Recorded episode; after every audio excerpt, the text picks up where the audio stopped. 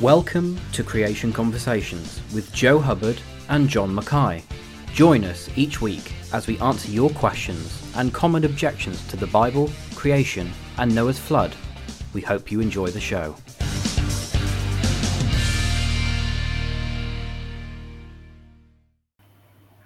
G'day, folks, and um, good to see you all. I've got a little bit of an echo going on here, and I don't know quite why, but there we go. I think I've fixed it. Uh, it's great to see you all. Good, good morning, good evening, good afternoon, wherever you're joining us from around the world. Welcome back to Creation Conversations in our new format, where, of course, we dive straight into topics uh, right away. You will notice, however. Um, we're missing one or two people. Uh, John and Craig are both very much caught up in preparations for the museum opening, which is happening fairly shortly, Diane?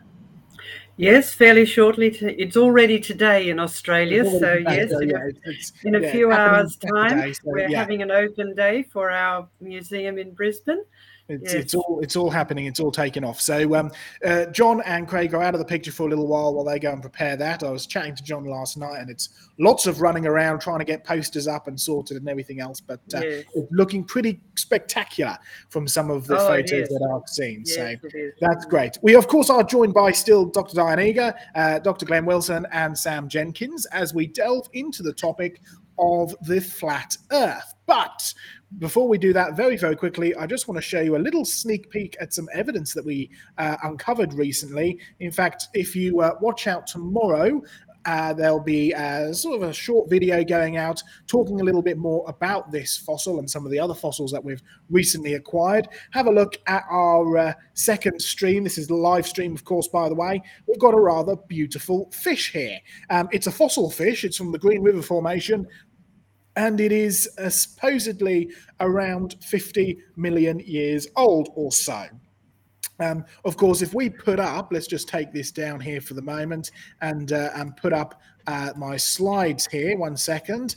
There we go. You'll be able to see um, we actually spoke to a, a, number of experts about this, including Vance Nelson over in the uh, over in Canada. And uh, look at his uh, his uh, sort of comparison of it there. There's our fossil sunfish or blue ray or perch. Um, it's the same same kind of thing, but we're not talking about the giant ocean sunfish here. We're talking about the freshwater Amazonian sunfish. But you can see our fossil sunfish up above and the modern sunfish down below, and they are indeed living fossils. So 50 odd something year million years of supposed evolution, and sunfish have turned into sunfish. Um, so there we go. Good piece of evidence uh, that the Bible is actually true because, of course, in Genesis chapter 1, 10 times it says that God created creatures to reproduce after their own kind. And that's exactly what we see um, from the fossil record. So there's a uh, pretty spectacular piece of evidence. This lovely, lovely fossil sunfish here, and uh, I had to get all the camera set out and ready for uh, a few diagrams we're going to be using today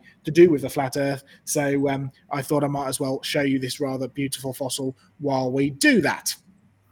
Okay, the format today is going to go as such. We're dealing with the flat Earth as our main topic. Uh, we've dealt with the flat Earth a, a, number of times before in our Ask John Mackay site, as well as we were asked specifically by a church who had about three elders within their congregation who believed in a flat Earth. Could we come and talk and deal with the flat Earth as well in their congregation? Um, we've also done some presentations elsewhere. I think we've touched on it briefly before on creation conversations, but this is our first full program just to do with the flat earth.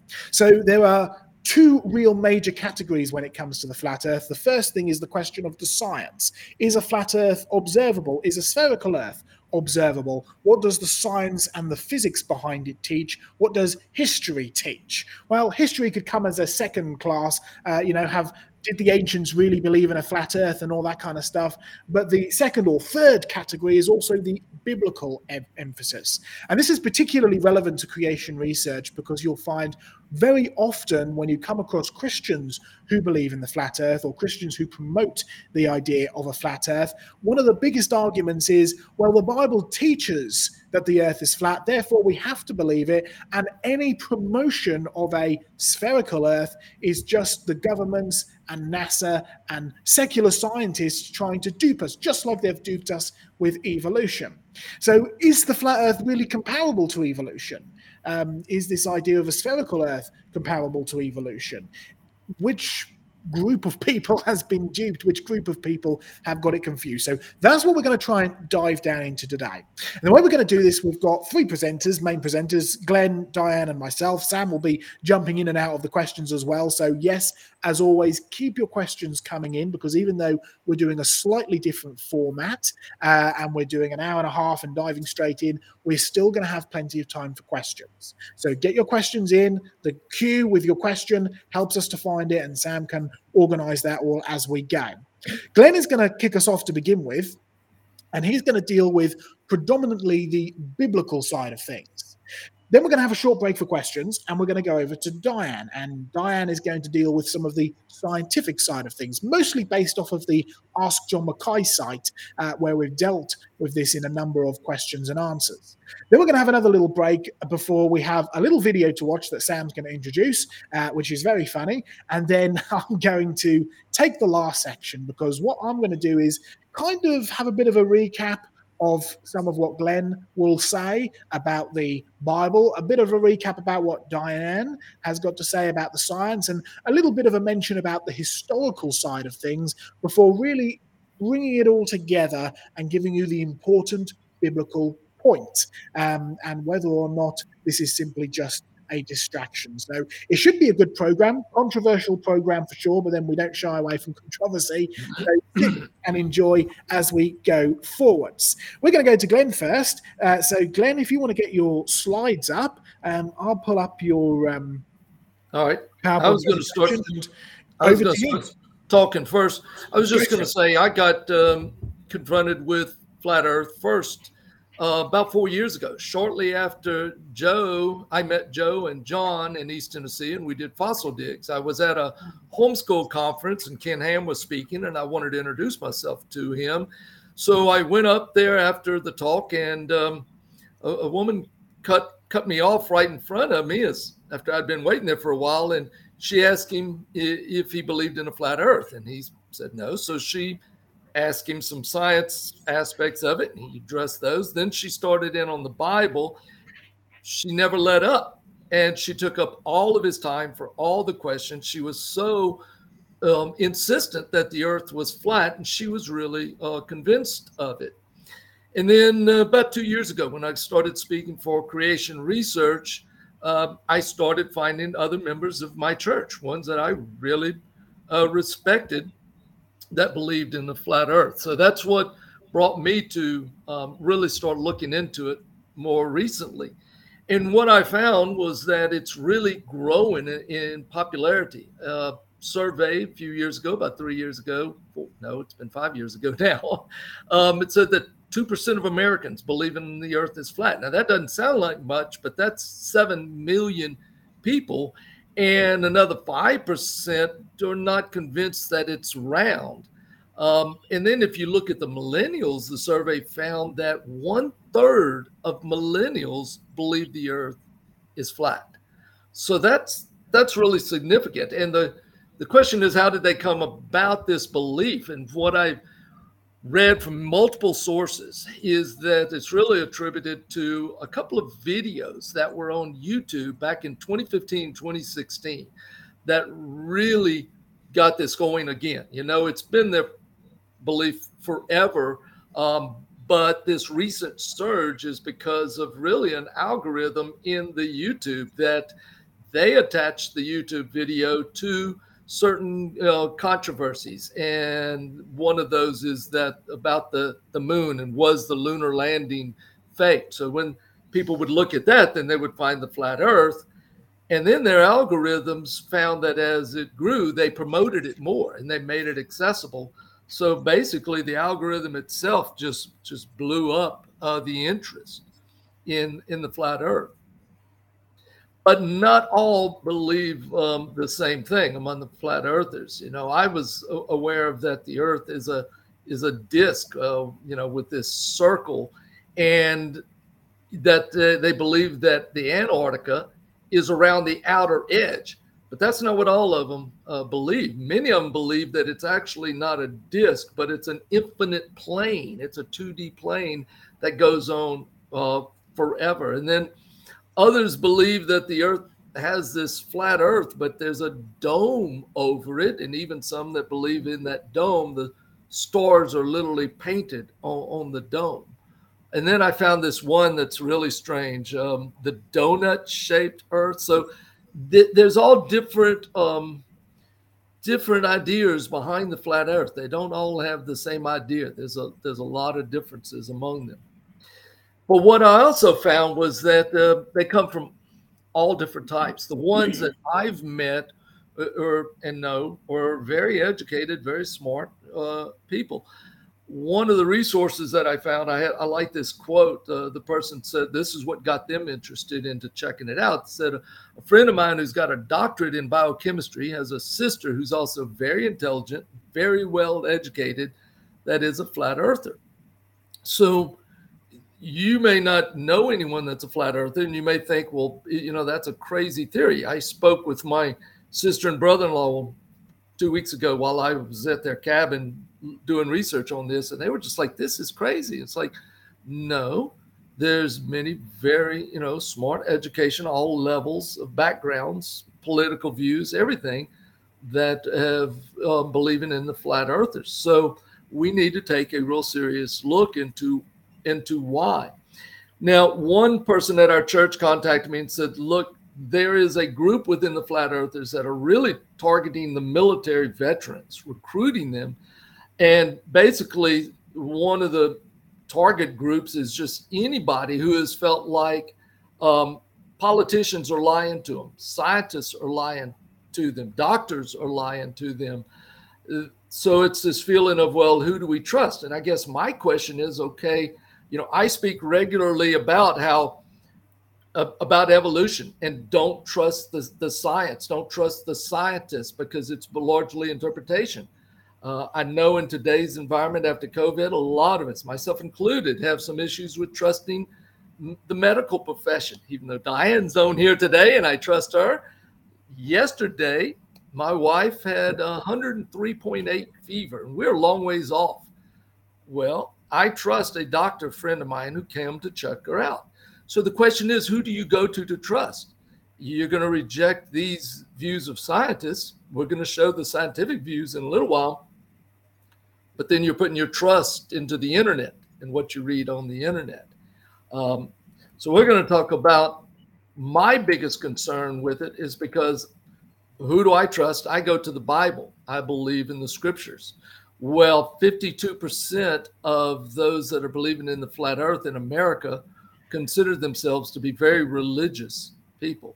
So even those that are consider themselves believers in, in the Bible or believing in the scriptures. And so um, we need to address it, but we got to be careful because, as one of the things I read warned, many of those that are getting into discussions with them to try to convince flat earthers that the earth is round, it's spherical, um, end up doing more harm than good because the the arguments are so esoteric and off the wall, and there's so many different versions of the flat earth beliefs. And they gave this example um, talking about gravity. Now, Newton described gravity as a force of attraction between two bodies, and the magnitude of the attraction was related to the mass of the objects and the distance between them.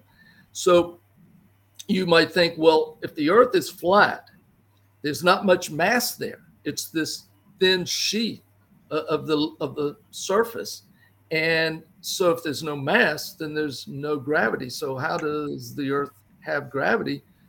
Well, the flat earthers oftentimes will say, well, gravity is just an illusion. Instead of objects accelerating downward at 9.8 meters per second, they'll say, well, the disk is accelerating upward at 9.8 meters per second squared. Um, and you may think, ah, well, we've got you there because if the earth is accelerating upward, then you know you're going to reach the, the speed of light. And they, they will say yes, but um, that you don't have them um, because they're going to say, well, Einstein showed in his theory of relativity is that as you approach the speed of light, time itself slows down. So there's plenty of time for the Earth to continue to move upward. Um, so they just feel like, well, you just convinced us that the Earth is flat instead of us convincing them that no, gravity shows that it that it's not. Um, and even when you take the, this argument of gravity, physicists today are trying to explain really what causes gravity. The physicists themselves don't have a working explanation for it. So, you know, it's a it's a tough. What are you what are you shooting at? Is oftentimes a moving target, and I can tell you, someone who likes to shoot at targets, uh, which Joe and I did when Joe was visiting with me. Maybe I'm not supposed to say that. Um, it's tough to hit a target when it's moving. It's hard enough, isn't it, Joe, when it's sitting still and you're you're aiming at it. Yes, but, all of all of your targets, thankfully, were stationary. So yes, it, it would have been really tough if we'd have made those objects move. But just try picturing shooting at a disappearing target, and that's kind of how it is oftentimes with trying to convince someone um, that the Earth is not flat. And I'm going to leave that really for Diane uh, and Joe to try to do that and hit those moving targets. But I'm going to talk about the one that I'm most concerned about, and that is where do you go to for truth? I try to teach people you go to the scriptures. What does the scriptures say? Because the sum of God's word is is truth. Uh, every one of his righteous ordinances is, is everlasting. So I went to and started looking up well, what are the Bible verses that, that they use to support a flat earth. Now, I found one source that has over 200 Bible verses they claim support of a flat earth. I've gone through all of those, reading the explanations. Um, another one had these 15, and I thought these 15 really encompass the, the whole uh, of the argument. So if you have another verse, if you're a flat earther and you have another verse out there that I missed, I'm sorry. But I think these encompass uh, pretty much the explanation. So when you're looking at scriptures, you have to remember that this the Old Testament was written in Hebrew. It was fairly recent in history that it was translated into English. And some of those words have multiple meaning, such as the earth. The Hebrew word eretz has multiple meaning. Um, it can mean planet or it can mean the soil, which I like because I'm a soil scientist, of course, but it can also mean the inhabitants. And so you've got to be careful in you got to go back to the Hebrew and really study the Hebrew. Now, I'm not a Hebrew scholar, but I have a multiple resources that I go to. I have my Hebrew Greek keyword study Bible.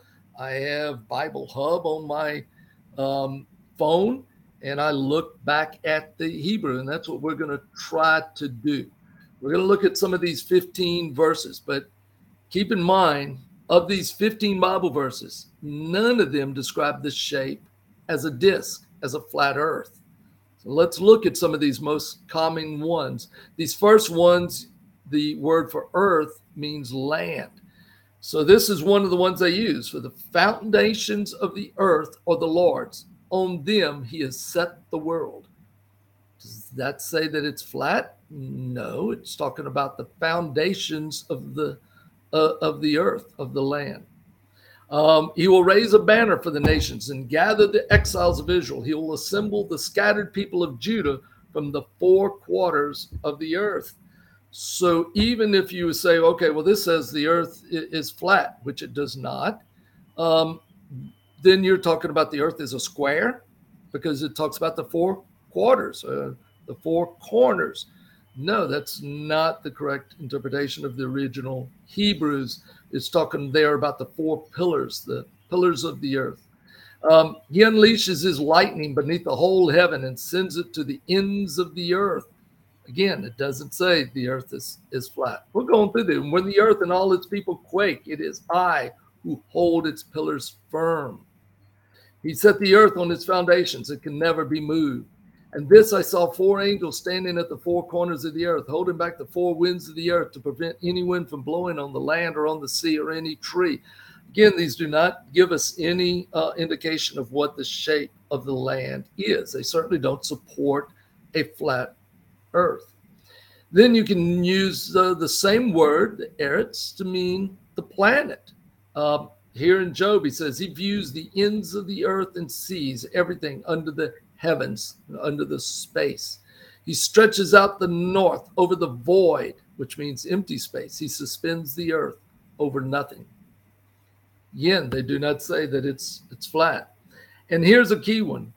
Isaiah says he sits enthroned above the circle of the earth, and its people are like grasshoppers. He stretches out the heavens like a canopy, spreads them out like a tent to live in. Well, this word circle uh, really means roundness. It's the Hebrew word for K H U G, kog or cog, and it means a, a roundness. Now, you can get a disc by a 2D plane sliced through a sphere. But the Hebrew originally is better interpreted as a roundness. And it's interesting that the flat earthers will use that same word in another reference in Job 22 14 to infer that there is this vault or dome and that that dome is round. Well, it's the same word. Uh, and that's how they get that there is a flat earth, but with a round dome over it. Um, so it's an inconsistency of using it and how they use it. Other places, Matthew, again, the devil took him to a very high mountain, showed him all the kingdoms. And that word really means kingly power of the word of the world. And that means the abode of man and their splendor. Here, earth and world, it's talking about inhabitants not the land, not the planet, but the inhabitants. First Chronicles 16 30 says, Tremble before him, all the earth, all the inhabitants. The world, that means the inhabited land, is firmly established. It cannot be moved. That God is in control. Um, this one at the bottom, I've got part of it covered up. It says, The Lord reigns. He is robed in majesty. The Lord is robed in majesty and armed with strength. Indeed, the world, the inhabitants, I can't even see the rest of it, are secure. Um, same's true here. Here he talks about Job. He marks out the horizon on the face of the waters for a boundary between light and darkness. I was there when he set the heavens in place, when he marked out the horizons on the face of the deep. This isn't a reference to Genesis 1, verses 1 through 3, where it talks about the earth was formless and void, that it was water, and water by itself has no um, has no form. It had to be God that then gave it form, and we see that that form was this roundness. So, also in Job it says, "Can you join him in spreading out the skies, hard as a mirror of cast iron?" I mean, do we do we think that this dome then, the sky, is as hard as cast bronze? Surely not. So you can take these words and use them out of context, but in none of these cases does it support that the earth is flat. So, what are they doing with a lot of these verses? Well, they're either the verses have nothing to do with the shape of the earth, and that includes the other 185 verses that they claim there's 200 verses that support a flat earth. None of them have anything to do with the shape of the earth, or they're very vague in relation to the shape of the earth. But most often, these are verses that they've taken the original Hebrew and twisted its translation to support that it says the earth is flat. But there isn't a single one that in any way suggests a flat earth. So if you want to believe that the earth is flat, that's fine, but don't do it and say, well, the Bible says it, because there isn't that support for the flat earth. So you need to then base it on, well, observations, which is science. And that is what um, Diane's going to speak about. So, Joe, I need to turn it back over to you. Oh. Uh, let me go back to you. I was muted. That was why. Okay, great stuff. Thank you for that. There. Um. Appreciate that, Glenn. That was a good start for what we needed. So uh, let's see where are we now we're about 20 but let's go on to uh, diane's presentation before we have a bit of a q&a session um, and uh, when i start to wrap things up so let's see here uh, diane let's get you up and going do you want your slide straight away yes yes thanks mm. great stuff all right slides are up now diane so over to you that's good yes um, this, uh, as uh, Joseph mentioned, this this is a question that was sent into the uh, Ask John Mackay site, so you can go and read it. Um, but I'll just uh, go through it, and uh, it was: Does the Bible say that the Earth is flat? Are the pictures showing around Earth from space real? Now, of course, we live in, a, in an age where you have digital composites and computer simulations. Um, and a lot of the um, the modern day pictures that you can get off the NASA website uh, showing the Earth uh, are digital composites. Um, but we need to go back into a little bit of history, and uh, some of us are actually old enough to remember when this photo was published.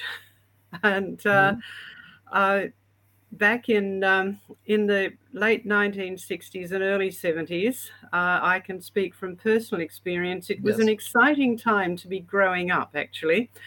And I remember seeing this photo being published on the front page of the, the uh, newspaper where, where I lived, and it was probably published on the front page of every newspaper all over the world. Uh, and uh, it's probably the most reproduced photo uh, in all of the world because it was originally published at the end of 1972. And uh, it was taken by the NASA astronauts on the, this was the last expedition to the moon in 1972. And you can actually, there is a transcript of the sort of chatter that goes on between the um, uh, the early astronauts and and the uh, the NASA base in Houston. It's quite interesting to read sometimes, but anyway, this was um, a comment made by Eugene Cernan. Um, I know we're not the first to discover this, but we'd like to confirm from the uh, uh, from the uh, cr- the crew of Apollo 17 that the world is round. Now, I'm very pleased that he said that we are not the first to discover this, because, in fact, as uh, Glenn has just reminded us, um, the Bible actually says that the earth is round, and uh, and there, there's that word that Glenn was referring to, the circle of the earth. So, the prophet Isaiah. Uh, right, we're talking about a, a, few thousand years before uh, Eugene Cernan. Right, he yeah. sits above the circle of the earth. Uh, and that's where that, that particular Hebrew word, uh, I'm not sure how you pronounce it, shog or what, um, is there, meaning roundness. So uh, Eugene Cernan was right. They weren't the first to discover it, but they did get a good look at it. And they took one photo on a film camera. And we have to remember that uh, back in 1972, people took photos on film cameras and to be able to uh, get a photo like that um, by uh, photo process by the sort of photo processing you could do um, would be extremely difficult. Uh, nothing like what we can do with digital photos these days. Now, if you read the rest of that transcript, the next comment is quite interesting as well. Uh, Eugene Cernan went on to say, and there's no strings holding it up either. It's out there all by itself. Well, an even older um, commentary from the Bible uh, says the same thing there. He suspends the earth over nothing. Uh, in the book of Job, um, which is possibly the oldest book in the Bible, um, and certainly written uh, in uh, several thousand years ago.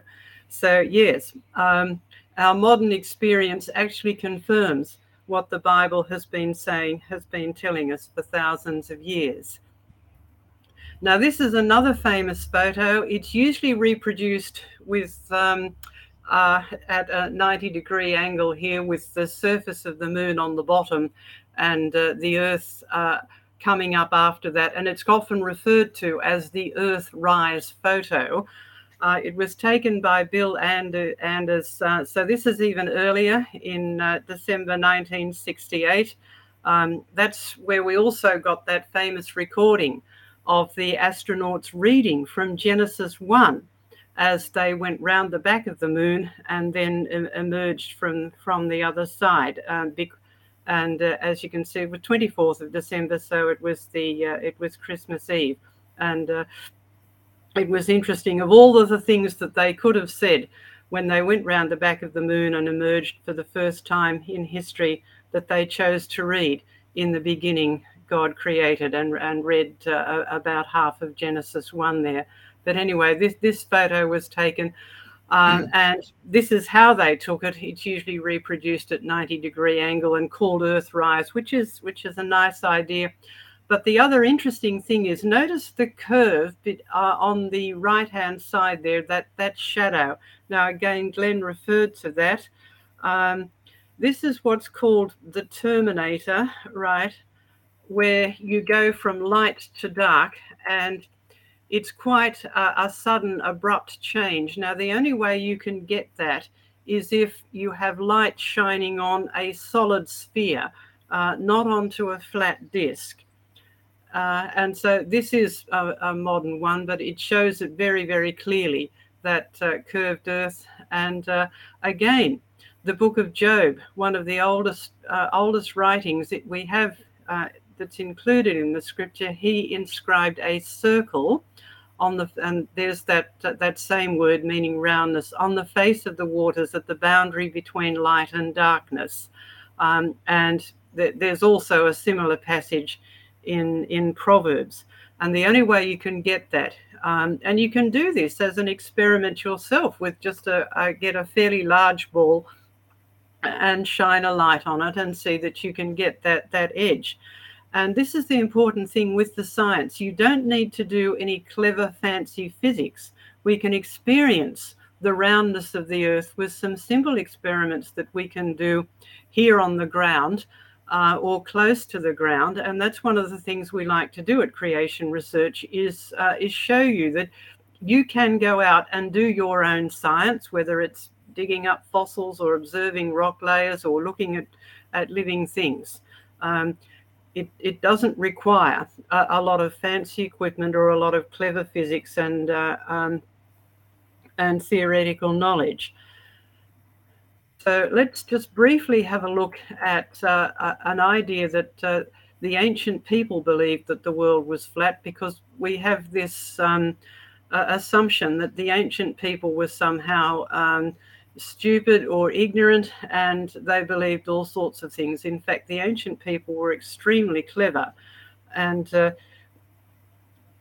this is a, uh, a famous uh, Greek, uh, Eratosthenes, and he did an experiment to work out the, um, the size of the Earth. Now, notice it was already assumed that the earth was round. Otherwise he wouldn't have bothered doing this experiment. His his purpose in doing this experiment was to actually measure the circumference of the earth. Now you wouldn't do that if you didn't think that the earth was already round and so he did this experiment and you can notice that's a couple of hundred years uh, in the third century bc and uh, what he did was to look at um, the shadows of uh, a pole and um, it diff- at different places, sort of north and uh, south from one another in Egypt, um, and look at the differences in the lengths of the shadows. Now we won't go into all of the the um, the maths of this. Um, it's a bit too early in the morning for maths for me, and it's probably a bit too late at night for for maths uh, over in the UK The, but the point is that uh, you there are differences in the uh, length of the shadows, and that can be explained um, by the fact that the Earth is round. Now, this is a simple experiment, and you can do it yourself these days. Um, you can look up how to do it, and you can do exactly that sort of experiment. Uh, but later on, Joseph has um, a, a, simple uh, demonstration of how you can do this. So you can do the science in in looking at the shape of the Earth on the ground um, by yourself, just using simple simple maths and simple equipment. Um, but we do experience roundness in in other ways. Um, now, uh, particularly now that we go flying all around the all around the world.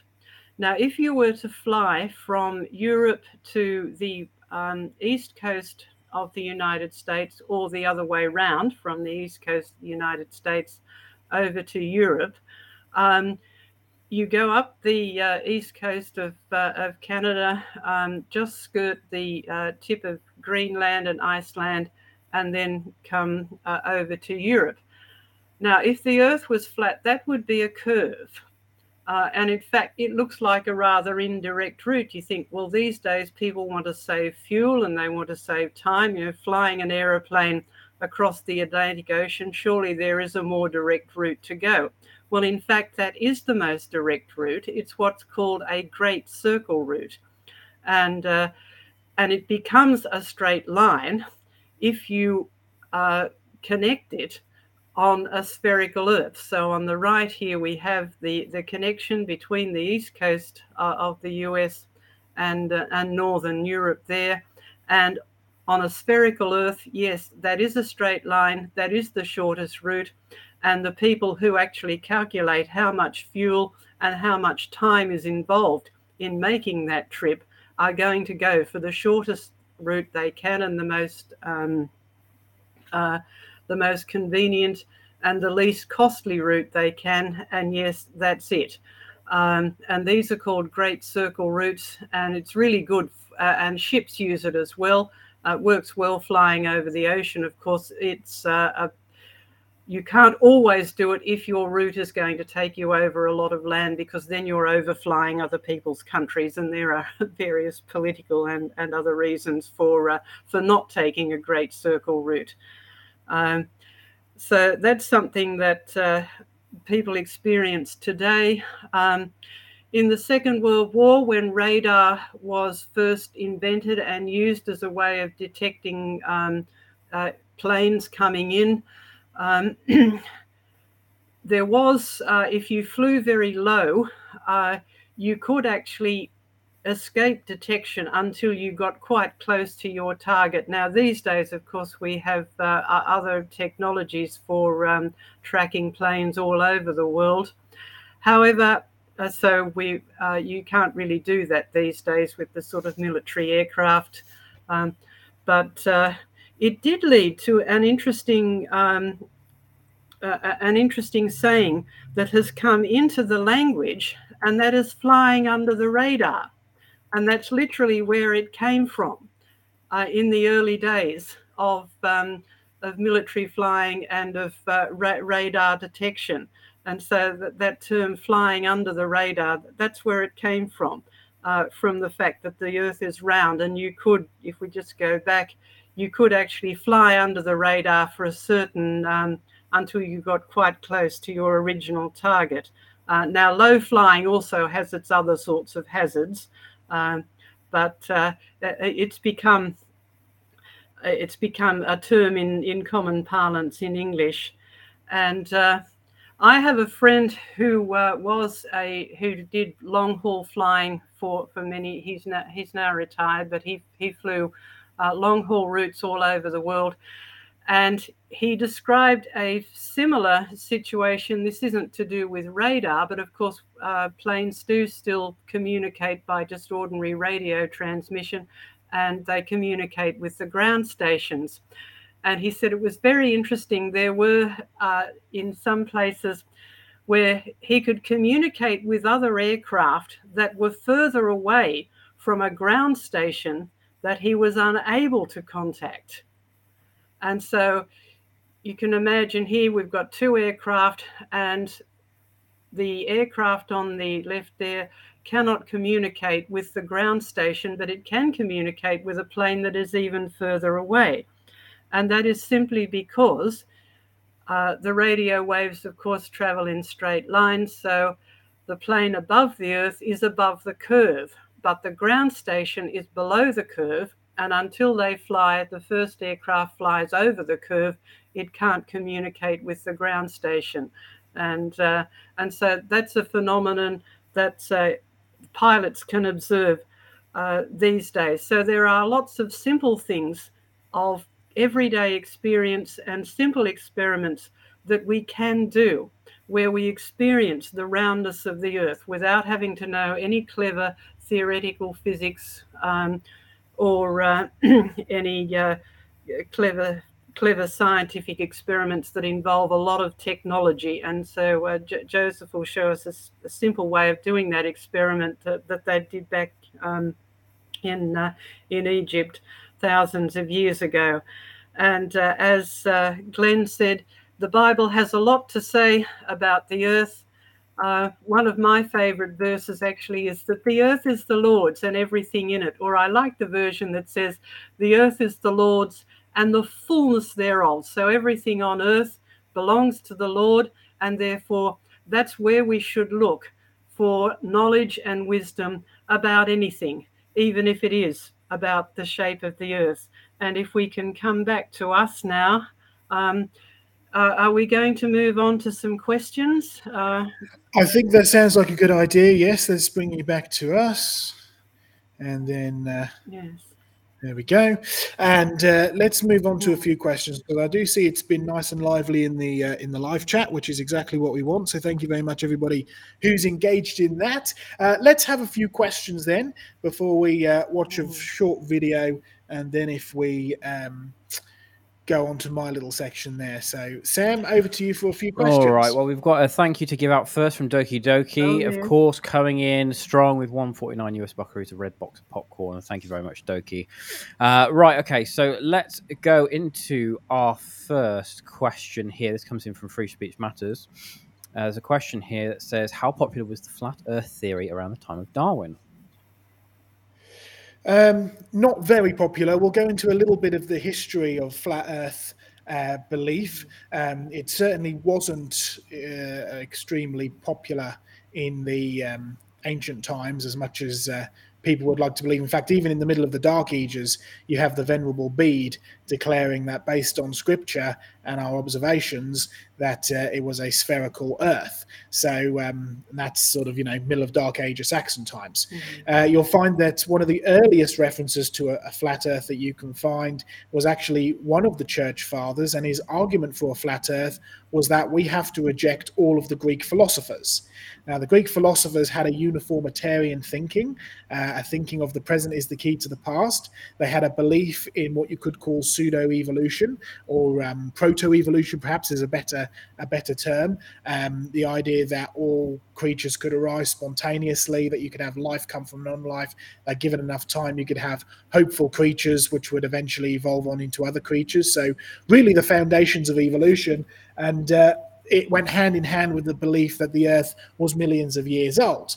And so his argument was we need to reject the Greek philosophers and all of their theories, uh, including the concept that the earth was a sphere or spherical in shape.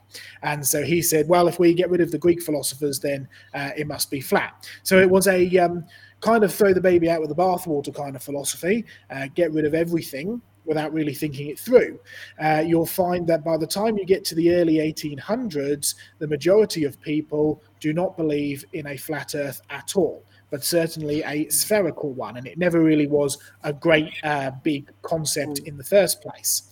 Uh, then you'll find that a guy writes a book uh, about, uh, there's a guy called Washington who writes a book about the travels of Columbus. And even in his book, he writes that it is a mixture of fact and fiction, uh, right? You know, exciting adventures, so on and so forth. And to make the adventure sighting, even by his own admission, he claimed that Columbus was the only one out of all of the people at the time that believed the Earth was round and set off to prove it, which of course is uh, we know is inc- incorrect. Um, based on Columbus's own writings.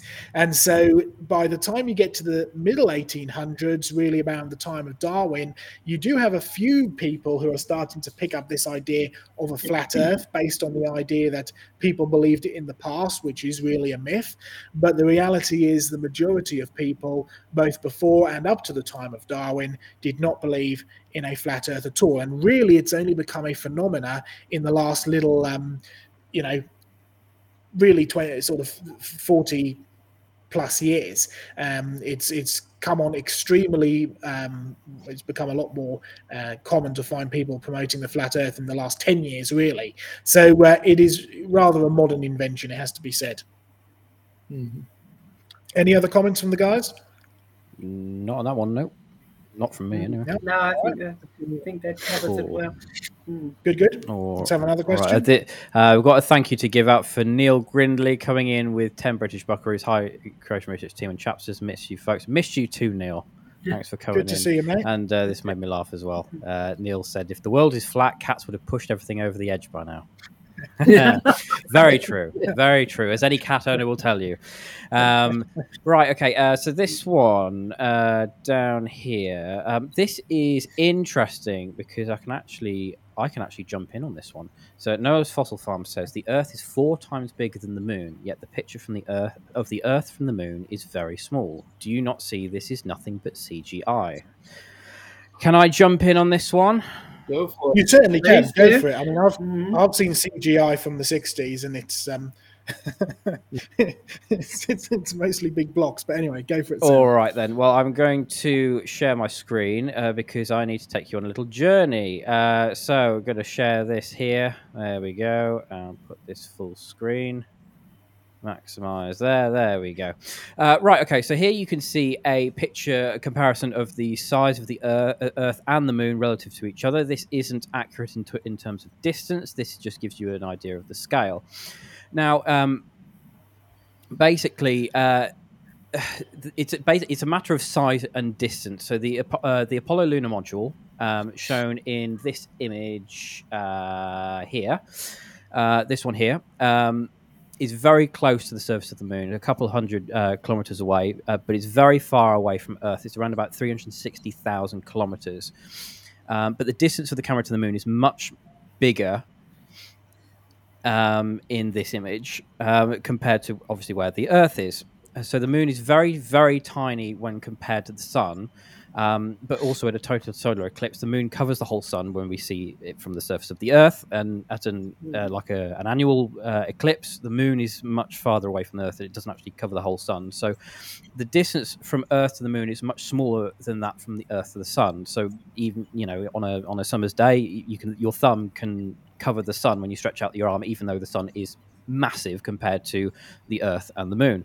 Um, but the Earth may look much smaller, even at a, uh, smaller than a single pixel, depending on where you are in space. Um, so this is uh, the famous uh, pale blue dot picture um, taken on February 14th, 1990 by Voyager 1 space probe from a record distance of around about 6 billion kilometers, about 3.7 billion miles. So I don't know if you can see, so I can uh, zoom in. So that is Earth there. So that is very, very tiny. So size is completely relative. Uh, size, uh, well, distance is completely relative, and, and obviously um, size as well. So the further away you are, the smaller something will seem. Um, but yeah, so there also as well. Um, it, that is a picture of the moon and the Earth taken by the lunar orbiting Chinese satellite uh, Longjiang 2. Um, so the similarity of the size of the Earth to the Apollo picture. Um, the Chinese satellite is farther away from the moon than the Apollo modules were when this picture over here was taken. Um, but it just gives you an idea just how far away the moon is from the Earth and just how much power there is, because obviously the moon controls the tides. So there you go. Mm-hmm. That's just a nice little thing from me. You can test the same perspective things by yourself because it is relative in a shorter scale as well. So you can get you know scaled balls and do the same thing, and you'll find that it is really a a, a, a perspective case yes. in this in this system. If you are the other side of the moon, as soon as you start traveling further away from the moon, um, the moon is going to start scaling itself to the Earth right? And so you're going to end up with a, a, scale which is similar to how we view the moon from the Earth. So it's not the case that it's standing on the moon and looking at the Earth. If you do that, and you can see images of uh, astronauts on the moon with the Earth in the background, it is much, much larger than the moon appears to us down here on Earth. So be a little careful when you're selecting the kind of pictures to argue your case here, uh, because perspective really is everything. Um, all right, Sam, let's have another question. All right, then. Uh, let's have a look see on here. Uh, so this one's an interesting one. This one comes in from Yahoo. Yahoo. Uh, Yahoo says uh, Michael Heiser said the Bible taught flat Earth. Do you know Hebrew better? I'll take that. I said no. I'm not claiming that I know the Hebrew better, but we have the same resources. I've got my Bible. I've got my Hebrew Greek study Bible, which is goes back to the original words and keep in mind that in our Bible, it's uh, you know an interpretation. We've got resources now. Bible Hub is what I use oftentimes um, to get to the original Hebrew. And I just challenge you: go back, look at the scriptures, do your own search. You don't need a degree in Hebrew to see what the original words were and their various usages of them and what you'll find is you're not going to find any that are going to support saying that the earth is flat. You will see ones that say that he inscribed a, a circle, and that Hebrew word was a roundness uh, on the face of the earth. And so, look, do it yourself. As we were talking earlier uh, of the pictures, you know, you can get your phone out and you can take pictures at different scales. This morning, I saw a deer in my backyard and I took a picture of it and it came out as a little dot. So I zoomed in and took another picture. The scale changes. Well, you can do that. You've got resources to look at the scriptures yourself. Um, keeping in mind, you know, there's various ones in clergy that are in seminaries that are professors that we disagree with on the interpretations of the scriptures we believe in creation. There's many that believe in evolution. I think they've been compromised. So we go back to what does the scripture say and what do the observations show us. That's what Diane presented earlier. Sam and Joe are going to present some more scientific evidences as well. Yeah, I think one of the other things, oh, excuse me, we need to is always keep things in their context and always keep things within the big picture of the Bible. And that was the important point that you made, Glenn. And I think we need to keep on reiterating that, not only with the flat Earth, but with the whole um, issue of creation and evolution. Um, ne- never ever pull things out and look them look at them in isolation. Um, always yep. put things back into their context and into the big picture of, of the whole sweep of the scriptures. Yes. Hmm. All right, great stuff. Um, Sam, let's have another question. All right then. Uh, do do do do do. Uh, let's choose one. Uh, this one comes in from Andrew Morrison on Facebook. I have lurked in flat earth groups. There seem to be many sincere Christians in there. It feels like they're generally hyper literal and generally KJV only folk, uh, what approach have you found most fruitful in steering them out of the flat earth philosophy? Well, I can tell you, um, Ken Ham wasn't very successful with one that was be very much like that. Um, I think the best is trying to get people to think for themselves. Uh, do a lot of challenge them to pray about it and search the scriptures themselves many of the arguments that you read uh, sound really good until you really start digging into the science behind them. And you find that that there's always a, a, lot of truth with just a little bit of a twist. And that little bit of a twist makes all the difference. Um, so really study it for yourself. We're not going to be able to convince you but we challenge you to convince yourself. We're going to give you some evidences, um, but you need to search search yourself. But where are you going to go to for truth? Because it sounds like your alternative is going to the internet, and we know how always right the internet is. That's great, uh, Glenn. Let's have um, one or two more quick questions, Sam, before we move on. I know there's lots and lots of questions that are coming, and we may have to uh, look at um, a way of. Um, we might have to look at uh, dealing with some more of these questions mm. in a uh, in a in a future um, Q and A episode, but we'll see. Uh, we've got some thanks to give out first. We've got Lynn Colson coming in with 30 New Zealand Buckaroos. Thank you so much, Lynn. And of course, Doki Doki coming in with a hamburger for 149 oh. US Buckaroos. Thank you so much. Um, all right. Okay. So we got a. I'm trying to select a, a, a quick question. They all seem very. Well, how, about, how about this one? I've seen I've seen this one here. Um, let's see. I saw I saw it here a second ago. Yeah, this one. Um, Creationists do a good job of debunking the mainstream argument of the theory of evolution. Thank you very much.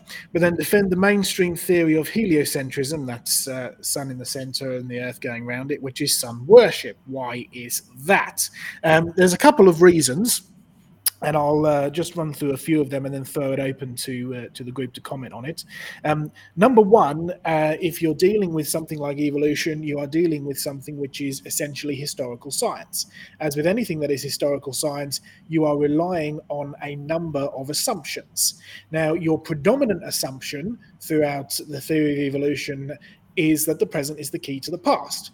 If you look at the development of the theory of evolution in the last sort of 200 years, um, you'll find that it started really with Charles Lyell. Charles Lyell promotes the present is the key to the past in doing so, he promotes the idea of millions of years of a very, very old Earth, which allows Darwin to walk in the door and say, well, if the Earth is really that old, therefore the Bible can't be true. So we need a new theory of origins. And if the uh, world really is that old, then given enough time, small amounts of change can equal to large amounts of change, and throw in a bit of magic of spontaneous generation, and uh, you end up with the theory of evolution. Okay, the purpose of the theory of evolution, the reasoning behind uniformitarianism. Well, Charles Lyell admitted it openly, quote unquote, my aim is to free science from Moses. So you'll find that the theory of evolution and deep time are inherently anti God, inherently anti Christian, and as a result, they are challengeable. You can actually challenge something because neither you nor I were there to observe the past, so we have to take it from an eyewitness who was there namely God's word, right? But we can still do experiments in the present to extrapolate into the past, so long as you understand and recognize that there will always be assumptions in that. When it comes to heliocentrism, you have a, a couple of things in our favor. Number one is observation, uh, as we've spoken about a lot of things with um, Diane so far. Uh, you can observe a lot of this. You can use physics, which is an observable piece of evidence to extrapolate. Uh, secondly, the guy who really promoted heliocentrism to begin with, Nicholas Copernicus, was a Christian was a creationist uh, and actually believed that God had created the whole world in six days, just like he said he did in the Bible. So you'll find that the origins of these two theories are very, very different for sure. Nicholas Copernicus really put his neck on the line um, by by trying to go against the idea of geocentrism and arguing for heliocentrism, and he didn't really have any empirical evidence for it. His evidence was purely based off of mathematics. Now, mathematics is great because mathematics is absolute. Uh, you know, one plus one will always equal two, no matter what you want to uh, believe about the world around you. Mathematics is absolute, and he was arguing from the simplicity of mathematics uh, that the Earth, uh, that the Sun is at the center, and the Earth rotates around it. Um, okay. When do we start getting empirical evidence? The answer is Kepler who uh, was also a creationist, yes. also believed in the Bible, and then you end up with um, people like Galileo as well, with the invention of telescopes and other observational data, who was also a Christian and a creationist as well. Um, so you really do start to end up with the fact that it was Christians and Bible believing creationists who actually used their God given uh, brains, uh, as we are told in the Bible, to love God with all of our heart, our soul, and our mind. We are commanded to think, and based out of scripture and the observations, put the two together, and you end up with good evidence of a number one spherical Earth, number two sun in the center, Earth going around the sun. And we can talk about arguments like the Earth shall not be moved and so on and so forth, right? Um, but that's what you get if you start with scripture and you use your observations around you.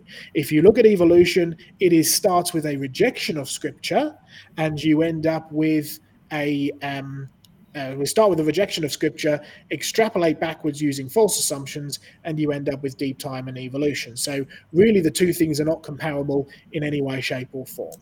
And did you notice, Joe, what the uh, person asking the question did? They, they, if they would have stopped at, uh, then defend the theory of, you know, the heliocentrism, if they'd have stopped it there, that would be fine. But they stuck in a comment that is not true. Um, that you're assuming that by us thinking that we're going around the sun, that we're worshiping the sun. Uh, where's the connection and the proof that one equates with the other? I can assure you, I do not worship the sun in any way. I worship the Father who created the sun. Indeed. All right, um, I'm going to uh, dive into my section now. We've got about 30 minutes left, so uh, mine will hopefully be sort of 15 minutes or so. Actually, no, I'm not going to dive into my next section. Sam, over to you. I was gonna say, Joe. Yeah. Honestly, I did something special for you as well. I did a special edit based on your feedback. Thank, um, so, thank you, thank you. Um, but yes, um, looking so forward th- to this now yeah, so um, so this is a uh, clip that's been taken from the uh, Netflix documentary Behind the Curve, um, which was uh, it's been directed by Daniel J. Clark. It was released it released in the United States on November fifteenth, twenty eighteen, and for a wider release on Netflix in February twenty nineteen. Uh, the documentary details uh, ideas for flat Earth from different perspectives, including predominant flat earthers Mark Sargent and Patricia Steere, as well as astrophysicists from universities including UCLA and Caltech. Um, but yeah, so I'll just I'm just going to play this clip because it's pretty self-evident, um, and uh, yeah, you'll you'll see see what I mean. Enjoy.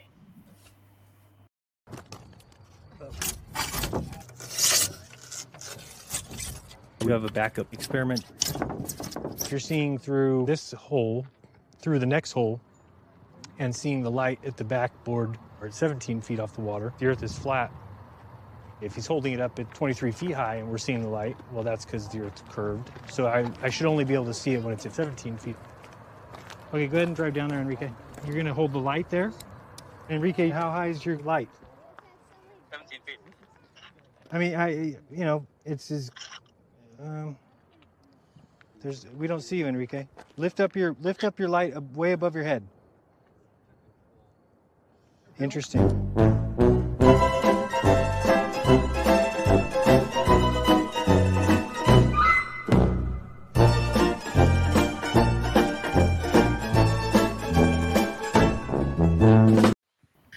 There we go. I like it. Thank you, Edit- Sam. Edited specially for Joe. There you go. thank go. you. I just say, yeah. Well, thank you. Um, right, let me get my slides up if they're not already. Yes, they are. Very good. Okay. As Diane mentioned earlier, um, we do have uh, articles about this on our websites. So go to creationresearch.net or any of our creation research websites will link you into there, and uh, you'll be able to uh, follow them through to more articles about it, which we won't be able to cover through everything today. But there we go. Um, all right, who said this? Beware of false signs; it will lead you astray.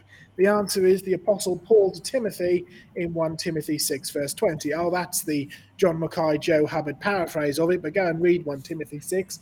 Pay particular attention to verse 20. And if you're reading in your old King James Bible, you will find that word science there. Beware of science falsely so called. Um, you see, science is the old Greek word for knowledge. Beware of false science, beware of false knowledge, it will lead you astray. And it actually works both ways. Uh, we often use this in reference to evolution, right? But it does work both ways as well. Just because something is accepted by uh, mainstream scientists doesn't actually make it wrong. You need to be able to separate the false science from the true science. Oh, people can believe in both false science and true science at the same time. It's the way of the world, right? Uh, we're fallible human beings. Our goal is to start with scripture and separate the false science from the true science because true science will always point us to Christ. Uh, it doesn't save us, but it's the big sign that will point us towards Him. False science will lead you away from Christ.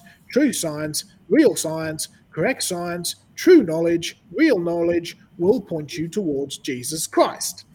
Psalm 119, verse 160. Thy word is true from the very beginning. Yes, I love quoting from the King James Version. It's not the only version I use, but it really is beautifully poetic language. Um, written in the Old English, thy word is true from the very beginning. A challenge to you out there do you really believe this? That God's word is true from the very beginning? And that we can use God's word to interpret God's word and get to some rather interesting understandings of the world. All right, here I am in Australia back in 2018. Yes, it was uh, middle of winter, but still pretty warm out, sort of, you know, 25 to 30 degrees centigrade, depending on the time of the day. And we're out in the red centre no prizes for guesses as to why it's called the Red Centre. And uh, in this particular place, we're between Uluru or Ayers Rock and uh, Kata Tjuta or the Olgas, and you can see me standing next to John Mackay and some pretty big boulders. Oh, we got some wonderful evidence because you see this whole deposit here is excellent evidence of a very large flood. How big? Well, big enough to pick up boulders, sometimes the size of cars, and shift them into place next to tiny little pebbles. I mean, that is a fast flowing mass of water. And by the way, this goes over most of the central of Australia. So it was a big, pretty big flood as well. But what are we doing there aside from the research? Well, I got to do this climb up Uluru or Ayers Rock just about two months before it closed off for good for the public. Uh, there's a lot of politics going on. We actually dealt with that last week, right? Uh, about some of the politics going on behind Ayers Rock and Uluru and uh, the, the, the, the indigenous people that live there. And it's actually been shut down to any tourists climbing it since uh, the latter part of 2018. Uh, but I was one of the last people, literally, to be able to climb up it because they were shutting it down some days, even though it wasn't officially supposed to be shut. So we arrived in the middle of uh, Alice Springs, and the locals who were looking after us for the time we were there said, "Quick, Ayers Rock is open. We've got to go climb it." And so that's exactly what we did. And there you can see me at the top of Ayers Rock. And boy, I tell you, the scenery was spectacular. You could see way, way, way over into the distance for sure. Now, interesting, we actually had a comment earlier about what was the furthest that you can see. Well, if I was down on the bottom of that rock, uh, the great big rock, and you had a pretty unbroken uh, uh, level of Earth. If the Earth was was relatively, um, the topography was relatively flat, you would find that your average eye could see around five kilometers. At the most, on the levelest amount, you could see maybe up to 15 to 20 kilometers. Of course, you elevate yourself above that, and you see for much further. And if there's an elevation far off ahead of you, um, you can see even further away because the elevation is helping you. It's one of the pieces of evidence that tells you that the Earth is actually a sphere. The fact that you could only take that longest photograph that was ever taken, some 400 kilometers, was actually taken by climbing up one of the highest mountains in the Alps and taking a photograph of one of the furthest mountains away. Um, interesting kind of concept. But you can look over and see the horizon, and from the face of it, it looks fairly flat. And so it's kind of no wonder that people sometimes get confused or struggle or end up with the conclusion that the earth is actually flat. What we're going to deal with, I'm like I say, I'm going to mention one or two things that Diane has mentioned, one or two things that Glenn has mentioned, delve down a little bit deeper, and uh, really begin to wrap it up. We're going to look at the Bible. We're going to look at history. We're going to look at science. Starting with Job 26, verse 10.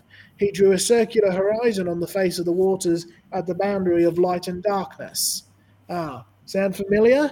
Well, you realize that there's only one shape for the Earth that, could possibly be for this to actually be possible. And the answer is a sphere. Ah, there you see the circular boundary from the light and the darkness. It only works if the Earth is a sphere. It doesn't work if the Earth is a flat disk because the light would touch it at the same time. Interesting.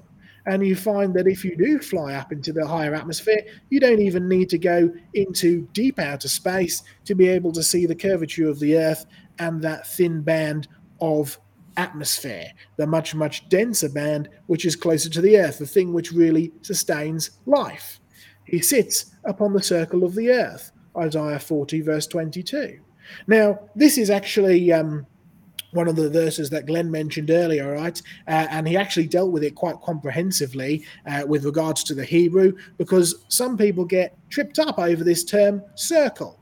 Oh, of course, I hope you do realize that the scriptures weren't originally written in English nor were mm. they originally written in Old English, as much as we love our King James Version. It does pay dividends sometimes to go back to the Hebrew and the Greek. And as Glenn did mention correctly earlier, now we're not claiming to know the Hebrew and the Greek better than other people, but we do have the same resources. You can pull mm. out fairly easily your Greek or Hebrew lexicon and actually look and see what these words mean and what they infer. You see, there is a circular earth. Or is it? Well, it's certainly not two dimensional. I mean, if you pick up a piece of paper and draw a circle on it, could that possibly ever be a representation of the Earth? no, it's three dimensional, right? Uh, two dimensional, right?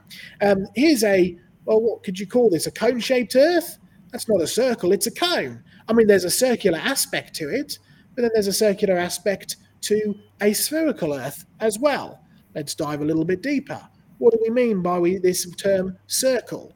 Well, there it is written out in the Hebrew um, and the, the kind of transliteration of it. What does it actually mean? Well, you can check this out in your own Hebrew lexicon. It's there in Strong's Concordance. It certainly does mean circle, or circle can be an interpretation, but it can also refer to curvature, a vault, a sphere. It is actually a verb, not a noun, a verb inferring roundness. Now, by no means does it exclude a sphere, and by no means does it only mean circle, as in flat circle. And you'll find that under no circumstances does any flat earther believe that the Earth is purely a two dimensional disk. We couldn't survive in it if it was. You see, when it says he sits upon the circle of the Earth, there really is no indication of a flat Earth. It indicates a spherical round Earth, which fits perfectly with every modern observation that we make. Again, thy word is true from the very beginning. Start with God's word and then go to the observations.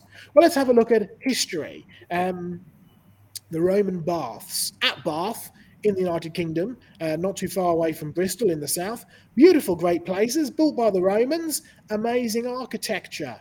And of course, the old belief is that the ancients believed in a flat earth and that the flat earth was extremely prevalent in the past. And it was only really when modern scientific ideas like evolution came in that people started believing in a round earth. This is one of the arguments that flat earth proponents actually put forward that uh, why would you want to reject the Bible believing Christians of the past and the fact that even the pagans believed in a flat earth? Well, let's have a look at what the ancients actually believed. Um, here you can see a, re, a, a, recovery. This is the original, by the way, of one of the giant uh, domes, uh, sort of triangle areas, which would have been displayed at the entrance to one of the major baths. And you can see in the middle there, you have a representation of the sun. Uh, yeah, a lot of these physical elements, like the sun, certainly was worshipped uh, as deities in the past. Um, that's just the nature of mankind's sin. But what I'm particularly interested in is this little spherical object down in the bottom corner there. What is that? It's a Roman representation of the planet Earth. No flat Earth in sight. It's actually depicted as a sphere. And it's actually depicted not in the center. The sun's depicted in the center. Interesting. When was the last time you were taught that the ancient Romans believed in a heliocentric model with a spherical Earth? Ah, well, they certainly did. There's the evidence of it. You see, this idea that the ancients purely believed in a flat Earth um, is really just a myth. Oh, the geocentric model certainly was prevalent down throughout the Middle Ages, but uh, that's a slightly different topic to one that we're dealing with today. introducing a Greek man uh, who lived quite a number of years ago, and he's really credited with being able to use maths and observations to begin first ever to prove that the Earth was a sphere, and secondly, to even get an extremely accurate record of what the Earth's dimensions were. Oh, Diane mentioned him earlier. He actually calculated the circumference of the Earth very accurately and he established principles that were still used today. Now, there's the uh, diagram that Diane showed. He was observing a well at Syene, he was observing a large pole at Alexandria. And uh, he was actually having a comparison between the two at a standard time of year. The time of year was the summer equinox. And by using some trigonometry and some very complicated things, he actually ended up coming to a estimate of between 39,000 kilometers and 46,000 kilometers um, for the Earth's um, circumference. The modern estimate is around 40,000, so fairly accurate for an ancient Greek. Now, this is using some rather technical trigonometry here, but uh, Sam, if you put me up to full screen, if you wouldn't mind, I've got a simplified version of this. Yes, this is extremely simplified, but let me just come out of my PowerPoint and go back to the screen. There we go. I've got myself a little map here. It's a very crude map. Um, of ancient Egypt. You've got Alexandria up in the north, you've got Syene down in the south, and you've got a distance of approximately 664 miles. Um, and Alexandria sits around seven degrees north of Syene. Now, I'm going to bring up my other camera just here. Let's see if it works. Yes, it does. That's good. And that's in full screen, so that's even better. I'm just going to zoom out just a wee little bit and bring my microphone a little closer so you can still hear me. Now, I'm going to introduce an equation uh, to this map, which is a sun, a light source. And you can actually see, hey, it's casting a shadow. Now, here we have a flat Earth. You see the map? It's completely flat. Can you see the two shadows? They're both con- giving exactly the same length shadow, which makes sense if the Earth is flat because the light source is coming from one direction and it's casting the same level of light. Now, what this Greek chap did is he observed shadows at one place, he observed shadows at a second place at the same time of year, the spring equinox, when the sun is exactly the same. Now, what he noticed is that at exactly the same time of day, at exactly the same place, the shadows were not actually equal. The shadows were different. How could you explain this? Well, it's quite simple. If you introduce a curvature to the equation, let's get a little bit of a curved here, you will actually notice immediately that, hey, the shadows are different lengths. We have a curved playing field here. And the shadows closer to where the sun is, closer to the equator, are shorter. The shadows which are further away from the equator are longer. In fact, you can actually use the calculation of the degrees. You can use the length, the distance, the 664 miles, and then using some rather interesting trigonometry and some more complicated mathematics, you end up with the logical and complete conclusion that you are dealing with a spherical Earth. Now, this is a simple bring it back to me here now, Sam. It's a simple explanation, um, and really that's what Nicholas Copernicus did when he first began to promote the idea of a heliocentric um, model. It is using the simpler mathematics. All right, going back to my uh, PowerPoint slide, Sam, for me. You see, you end up with the overwhelming and undeniable conclusion that the ancients did not actually believe a flat Earth there was only very few that believed it during the Middle Ages. Uh, later than that, it was really based off of a fictional work on Columbus. Columbus himself believed in a round Earth. That's why he was trying to get to the to the to India, right? And of course, he bumped into a rather large continent in the way. But most of medieval Europe actually believed in a spherical Earth as well. So let's be really blunt here. Um, you have to be blunt sometimes. The modern idea that the ancients believed that the earth was flat is no more than a lie invented to falsely make us think modern man is superior. I mean, that's the reality of it. Hey, you can't believe the uh, ancients. You can't believe, uh, you know, it's really an evolutionary idea. The idea that man is getting more and more superior, the idea that man is getting increasingly intelligent. The modern idea that the ancients believed that the earth was flat is no more than a lie invented to falsely make us think that modern man is superior. So let's deal a little bit with the science. We've got a lot with the science today so far. Uh, we've spoken about military pilots, we've looked at commercial flights. You can actually see that you can trace these flights with their curvature, just like Diane Eager showed you. You realize that curved flights make no sense unless the Earth is also curved. I mean, just fly in a straight line. Oh, and before you say all of the pilots are actually up in this as well, do you honestly believe that every single airline company, which are dying from COVID and the fact that nobody's really flying with them anymore, are really going to go out of their way to fly longer distances when use a lot, lot more money purely to try and get everybody to be duped into a lie? Well, let's investigate that a little bit further for a second, because you do have to ask your question things like, what is on the other side of this flat Earth? I mean, again, you can't have flat as in two dimensional, it needs to be three dimensional. So, are we dealing with a disk? So, what's on the other side? Is it a cone like this? Well, none of them are inferred from the Bible. If you're going to use that as an argument for circle, then you can use a sphere as an argument for a circle as well. And you do have to question the conspiracy. Why are all the governments, even the ones that hate themselves, promoting an idea of a flat earth? Why would companies be spending billions upon trillions of dollars trying to promote a flat earth? How would they keep everybody quiet about it? I mean, is it by money? Is it by you know, capturing their family and holding them hostage. What is going on behind the conspiracy? I mean, if Watergate told us one thing, it's the fact that a few men can't keep a secret. Um, it's actually one of the biggest evidences that the gospel is true, by the way. If people were really trying to dupe people into believing that Jesus rose from the dead, the fact that you go from two people to four people to 12 people to a whole upper room full of people, um, it really doesn't make sense. How would you actually explain the entirety of the governments working together like this? Hmm. And let's go one step further and get into the biblical side of things as we begin to wrap up. Because ultimately, what a flat earth does is question the attributes of God. I mean, if you want to use Bible verses, look at Psalm 103 as far as the east is from the west. What's it referring to?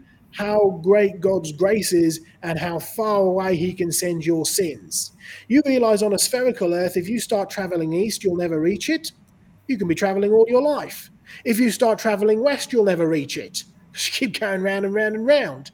You see, when the scripture says that God will throw your sins as far as the east is from the west, it's making the point that it is blotted out, that those sins are no more. This is how great the grace of our God is course, it makes absolutely no sense in a finite flat Earth because you will end up coming to the end of East and you will end up coming to the end of West. So actually, your sins are still here.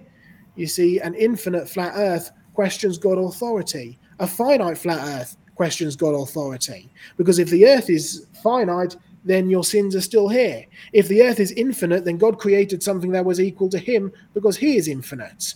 Ah, it really is problematic when you get into the questions about God's attributes. So let's be blunt. There's nothing in Scripture that claims the earth is flat. Scripture actually support, supports a spherical earth. There's nothing in science that shows the earth is flat. Science confirms that the earth is spherical. So let's be very blunt. Christians caught up in the flat earth ideas have really been deceived by a well argued lie designed by Satan to distract them from what's actually important. What is actually important? The gospel. I mean, ask mm. yourself this if you're a Christian and a flat earth believer does the flat earth really have anything to do with the gospel? Whether the earth is flat or round? The answer is no. Mm. It really doesn't make any difference to the gospel. Does creation versus evolution make a difference to the gospel? Yes, it does. Because God, who is Jesus Christ, or Jesus Christ, who is God rather, is also the creator, the creator, sustainer, and savior. So the creation in six days is absolutely a gospel issue. Therefore, it is tied into a salvation issue. But the flat earth simply isn't. It's a well argued lie designed by Satan simply to distract Christians from what's actually important, and that is spreading the gospel. So, my challenge to you today start with Psalm 119 Thy word is true from the very beginning, and work out backwards. Um, I'm going to finish there because we are running out of time. We've got about five minutes left. Um, I would just say, Joe, that um, my son, who's a military pilot, is getting ready to um, step out of the military, and he's going to still stay involved with them, but he wants to fly uh, commercially. He's thinking of maybe starting a tourism business and take people to the edge of the earth. And he says, you know, if I do that, they'll come around to our way of thinking eventually. They may have to make a lot of gas stops around the coming around, but they'll eventually come around. Because even him as a pilot who flies in the upper atmosphere can has seen the evidences. He's also an engineer uh, who's done a lot of these calculations. So, um, yes, the Earth is a sphere, and I think you're right. It's just a lie that Satan's distracting us from the truth. And the truth is that he created it and he has a perfect plan for each of our lives. And it's put our faith and trust in him. Absolutely, that's a great place to uh, to finish off there, Glenn. I know there's been a lot, lot more questions than what we have had time to deal with, um, but we will save a handful of them to um, come back to. Uh, we've got a, a Q&A session coming up in the next few weeks. Uh, we've got actually um, a great program for you next week. Uh, we had a nice little surprise as I was digging through the old archives uh, because um, we didn't realize we still had copies of these as I was going through the Creation Research Center archives. Back in 2009, which was, of course, the 150th anniversary of the publication of Darwin's book Origins, or if you want the uh, full title, it's on the origin of species by means of natural selection or the uh, preservation of favored races in the struggle for life. And uh, my favorite little bit of trivia about that is that Richard Dawkins was going around uh, actually asking uh, Christians, could you name all the books of the Bible? And of course, quite a lot of Christians couldn't name all the books of the Bible until one Christian asked him, could he give us the full title of Darwin's book Origins? And Dar- uh, Dawkins couldn't do that either. So it always makes me chuckle. But anyway, um, in 2009, being the 150th anniversary, creationism really came to the forefront in the media. And John Mackay, being here in the UK at the time, ended up being the most prominent creationist of all, being interviewed by a number of news organizations, including Sky News, which went out. Uh, we put a, found that clip in our archives and put that up on our YouTube today. Uh, Fox News interviewed him, which I believe is going out shortly in a, a day or two's time. Um, BBC interviewed him for Hard Talk. Um, so that is um, also going to be a future creation conversations as well.